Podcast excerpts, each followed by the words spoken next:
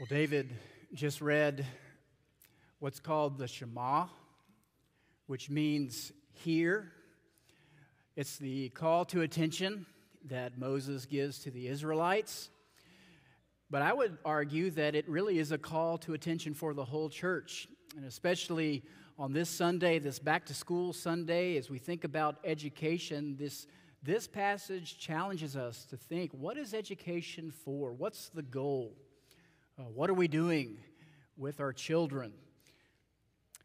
Well, I ran across an amazing story this last week. It's really the stuff of nightmares when you think about it. Uh, this happened in 2022. A man was a passenger in a small plane traveling in Florida. It was just him and the pilot.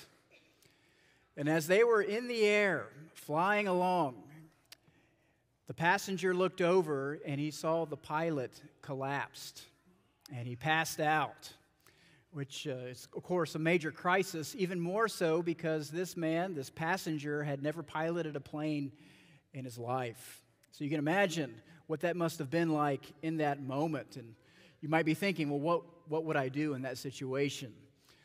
Well, this man cried out for help. He grabbed the radio, he, he cried out, he, Mayday, Mayday and an air traffic controller picked up his signal.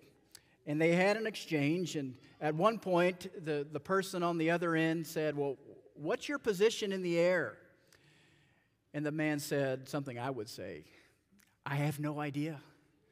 I just see the coast of Florida in front of me. I have no idea. Well, at this point, of course, you have a few options you might think, well, what would Indiana Jones do in this situation? Uh, he had run into this situation. Of course, he had a life raft that he inflated, and right before the, the plane crashed into the side of the mountain, he jumped off in the life raft and slid down the mountain. That's what Indiana Jones did. Realistically, there really were only two options. You could either uh, keep the plane steady until the fuel runs out, or you can try to land the plane. Now, on the ground, there was a man named Robert Morgan. He was an air traffic controller, and he had already gone home. And then he received a phone call Hey, you need to come back. You need to teach a man how to land a plane who's never flown a plane before. And by the way, he's already in the air. And by the way, we have no idea where he is. Robert Morgan would have to guide this man home. Well, this story really caught my attention this week. Certainly, I was thinking, what would I do if I were in that man's situation? But also, what would I do if I were in Robert Morgan's situation? Uh, what does a person need to know on how to land a plane who's never flown before? To think through carefully. What instruction would you give? Well, I believe this story gives us much to think about on this back to school Sunday, especially in light of the words that we just heard, of the words of Moses to a people who had really been drifting for some time. Uh, the book of Deuteronomy takes place on the plains of Moab, just outside of Israel. And Deuteronomy, they're really Moses' last words to the people. Uh, God had told him, You won't be allowed to go into the promised land and so Moses is giving some last minute instruction to the people before they go into this land that had been promised to Abraham for centuries. And some of you experienced something similar to this maybe in the last few weeks. On the front end, you sent your kids to kindergarten, so you're giving them some instruction. And on the back end, some of you sent your kids off away from here uh, to college somewhere or to work somewhere. No longer are you there over their shoulder telling them what they need to do. They have to figure things out on their own. Well, this is what Deuteronomy is all about Moses giving some last minute instructions to the people. Remember who you are, remember whose you are. Uh, these people would need some equipping. Uh, they were going into a land where there were different peoples, different stories different gods and goddesses, different distractions that would pull them off of the straight path. They would need some guidance to land the plane safely in the promised land. But it's important to the book of Deuteronomy to remember where the people had been. Uh, by the time the people had come to the brink of entering into the promised land, they had been wandering in the desert, wandering in the wilderness for almost 40 years. They had been drifting, so to speak, with no place to land. Now, this wandering was both, on the one hand, a punishment and on the other hand, it was a training, it was a teaching, depending on how old you were. So, if you were part of the older generation, if you were part of the Exodus generation, this was a punishment because the people had had the opportunity to go into the promised land 40 years before. Uh, but they cowered down. They, they begged to go back to their slavery in Egypt. They gave in to their fears. They didn't trust the voice of God. And so they were told to wander in the desert until they ran out of fuel, until that older generation died out. They were drifting in the air, no mission, no purpose, just wandering around. But for that younger generation growing up in the desert, growing up in the wilderness, it was a training. It was a teaching exercise. Later on in the book of Deuteronomy, Moses says, You went through the wilderness for 40 years so that you would learn that man does not live by bread alone, but by every word that comes from the mouth of God. You were being trained to completely depend upon God, even for the daily bread. They were being trained to land the plane. And this morning, in thinking about these two different groups of people in the wilderness, that really serves as a framework, not only for thinking about back to school Sunday, but just life in general. Uh, to which group do we belong? Are we part of those wanderers who are, are wandering around the desert with no mission, no purpose, no meaning, no direction? We're simply up in the air waiting for the fuel to run out. Or are we headed somewhere? Are we being trained?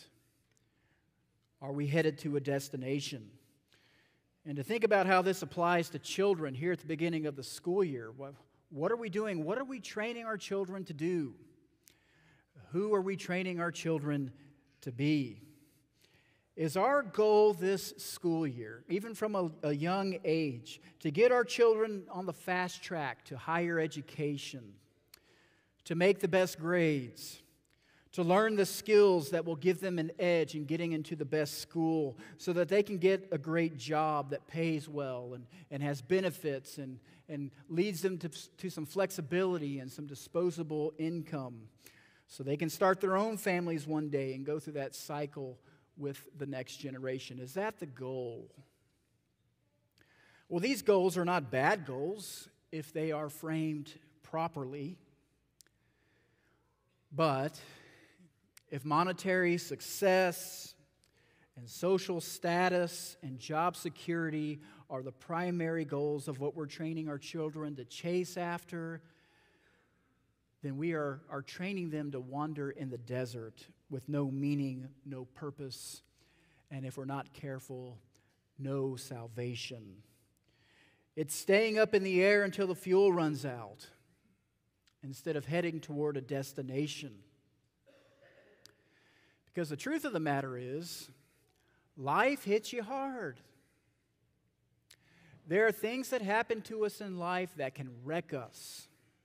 Some things that are in our control, some things that are out of our control. And in those situations, reading, writing, arithmetic, a good salary with benefits, a nice home, retirement, those things tend to lose their value quickly in the face of catastrophe. What are we training our children to do? Who are we training our children to be? Well, this brings us to the Shema, Moses' last words to the people. He had walked with them for 40 years in the desert. This younger generation had grown up to be trained in the wilderness to land the plane. They had a destination. They were not wandering aimlessly. But you can hear it in Moses' voice, this fear. He feared what he had witnessed before a people who had the propensity to crash land wherever they went. So Moses gives them some last minute instruction. The first nine chapters of Deuteronomy is about the story. It's really a story of failure. Remember that older generation, how they failed. And then he reminds them of the Ten Commandments. And then he gives them these precious words, words that, that Jews later on would say in the morning and in the evening, words that we hear every 10 weeks here at Brentwood Oaks the Shema. What begins with an orientation in life, a compass, if you will, an affirmation that the God who delivered them out of their slavery is the only God, the true God, the one God their God. And then Moses tells them that they are to love the Lord. Now, love here is a little different than what we use love. There was affection, no doubt, but it was more about allegiance and obedience. Love the Lord your God with all of your heart, your will, your intentions. Love the Lord your God with all of your soul, the very breath of life within you. Love the Lord your God with all your might, your strength, with all of your resources. And then Moses gives them a rhythm in life. He talks about all the different activities of the day, and there's a lot of motion and movement in these instructions in the sitting and walking and lying down and rising up. In all these activities of the day, the people are to tell the story and remember the commandments and impress these on the children as they talk about the commands as a way of life, where every aspect of life has eternal significance as it's offered up to God. This is the highest priority of what we teach our children to know and love their God in a rhythm of worship. So, how in the world do we do this in 2023? How do we do this amongst all of the distraction and the busyness, the schedules that are so full? Many of us barely have the time to make it out of the door in the morning to beat the traffic. Many of us barely have time to get dinner on the table and the chores done, homework, extracurricular activities. How do you talk about God in the sitting and the walking and the lying down and the rising up? How do you set a rhythm of worship with your family? Well, this is going to look different with each family, and it may take a family meeting. Now, I don't know if you've noticed, but school has already started. The train is off the rails already. But there's still time to set a rhythm of worship in the house. There's still a time to think about your routines. Maybe it's even a better time after you've been in it a week or two to think, okay, what's working and what's not working? I would encourage you to start with something small, something that will give your family success, something that you can build upon in the future. It could be just identifying that time and that space when you are together. Maybe it's a brief huddle in the mornings. Maybe it's the carpool where you have a captive audience. Maybe it's a table. Maybe it's a moment at night when you have a family connection where you process the day. Maybe it's the morning time where you draw the gaze of your family toward the Creator. It's going to look different for each family. But there has to be a window in your schedule. And it, it's, it's going to come out wrong in saying this. There, there has to be a window to fit God in. It should be the other way around. But maybe that's where we're at. Maybe it's time for a family pause and an acknowledgement of the one who gives purpose and meaning to the day, the one who gives significance to all of our daily tasks the sitting, the walking, the lying down. the rising up, the getting where we need to go. Our family adopted this practice. Really, we learned it from someone here, but it's at the dinner table, it's sometime during the day. We do the practice called the rose, the thorn, and the bud, where we do a check in.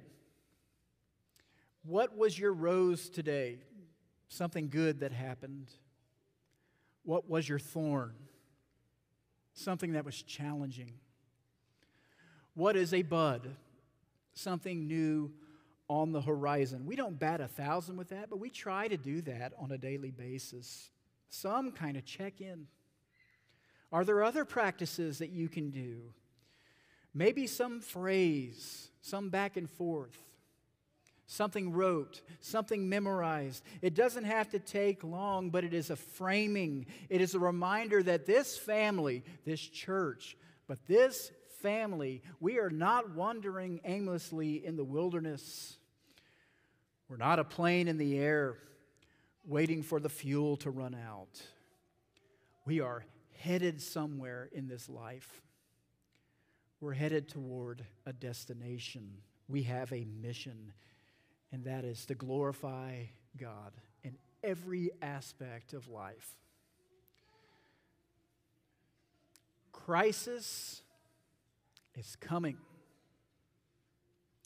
Crisis is inevitable.